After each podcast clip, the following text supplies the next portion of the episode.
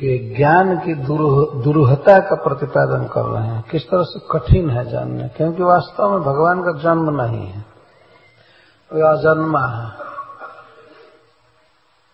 जन्म शब्द ही अपने आप में यह अर्थ रखता है कि कि जीव कर्म बंधन में है और जीव को एक प्राकृत शरीर दिया जाता है कर्मानुसार। तो इसको उसका जन्म कहते हैं। तो आत्मा का जन्म नहीं है। भगवान तो अजन्मा है ही, यहाँ तक कि आत्मा भी जन्म नहीं लेता है। भगवान गीता में कहते हैं, न जायते मृत्यते व कदाचि नायम भूतवा भविता व अनुभूय। अजो नित्य शाश्वतोयम पुराणो न हन्यते हन्य माने शरीर। न जायते मृत्यते व कदाचित कदाचित किसी भी काल में, किसी भी परिस्थिति में अयम आत्मा न जायते, जन्म नहीं लेता है। न मृियते व कदाचित न कभी मरता है। न ये कभी हुआ है, न होगा, न है।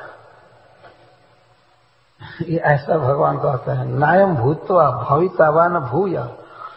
न तो ये कभी हुआ है, न तो आगे होगा, न हो रहा है। इसको ऐसे कहें कि न आत्मा था कभी। आत्मा न तो हुआ है, जन्म नहीं लिया है न आगे होगा और न ही समय है।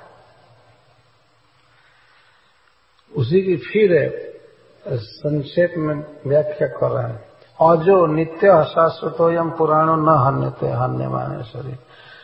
शरीर से आत्मा किस तरह पूर्णतः विलक्षण है, भिन्न है, इसको कहने के लिए भगवान ये सब बातें कह रहे हैं। तो जब आत्मा की ये दशा है कि वो अजन्मा है, उसका कर्म नहीं है, उसका नाम नहीं है, रूप नहीं है तो फिर भगवान के लिए तो कहना ही क्या न विद्यते जस जन्म कर्म। तो गीता में भगवान अपने विषय में यह नहीं कहते हैं कि मेरा जन्म नहीं है, ये कर्म नहीं है है लेकिन दिव्य है। जन्म, कर्म चमे दिव्य। यही बात कहने के लिए गजेंद्र जी कहते हैं कि जिनका जन्म नहीं है, कर्म नहीं है। जन्म की यही परिभाषा है डिफिनीशन है कि कर्म बंधन में बंध करके जीव जब एक शरीर में प्रकट होता है, शरीर मिलता है तो इसको उसका जन्म कहते हैं। तो आत्मा भले ही इस तरह से शरीर में प्रकट हो, लेकिन श्री भगवान तो अपने स्वरूप में प्रकट होते हैं, इसलिए उनका जन्म नहीं है। इसको जन्म कहेंगे ही नहीं। और यदि कोई व्यक्ति मान रहा है कि भगवान जन्म लेते हैं, जैसे हम लोग जन्माष्टमी मनाते हैं तो दिव्यम भगवान का जन्म कर्म से मैं दिव्यम।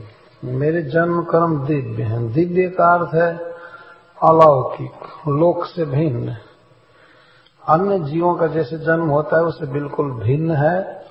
इसी को इंग्लिश में ट्रांसडेंटल कहते अन्य लोगों के जो भी जन्म कर्म है, उससे बिल्कुल भिन्न है भगवान का। इसलिए उसको अपियरेंस कहते हैं। भगवान प्रकट होते हैं। भय प्रकट, कृपाला, दीन दयाला, कौशल्या, हितकर प्रकट होते हैं। जब जब भगवान प्रकट होते हैं तो अपनी पूर्ण भगवत्ता के साथ प्रकट होते हैं। जैसे भगवान श्री राम जब प्रकट हुए अयोध्या में तो वे भूषण बनमाला नयन विशाला भूषण लगाए थे। सभी अंगों में बनमाला धारण किए थे। काले काले केस और अपने हाथों में शंख चक्र गदा लेकर प्रकट हुए। और माता कौशल्या से वे बहुत प्रकार की बातें समझा करके करने लगे। ये बहुत ही विस्तार से वर्णन है। श्रीमद भागवत में तो है ही। तो भगवान का जन्म है लेकिन प्राकृत जन्म नहीं है। अन्य जीवों जैसा जन्म नहीं है। दिव्य प्राकट्य है। भगवान अपने स्वरूप में प्रकट होते हैं न कि किसी प्राकृत देह में। अगर आप चाहते हैं कि ऐसे और आध्यात्मिक संदेश हर दिन आपको प्राप्त होते रहें, तो अपने नाम और शहर के साथ इस्कॉन डिज़ायर ट्री के नंबर 9987949494 नौ नौ आठ सात नौ चार नौ चार नौ चार पर एक संदेश भेजें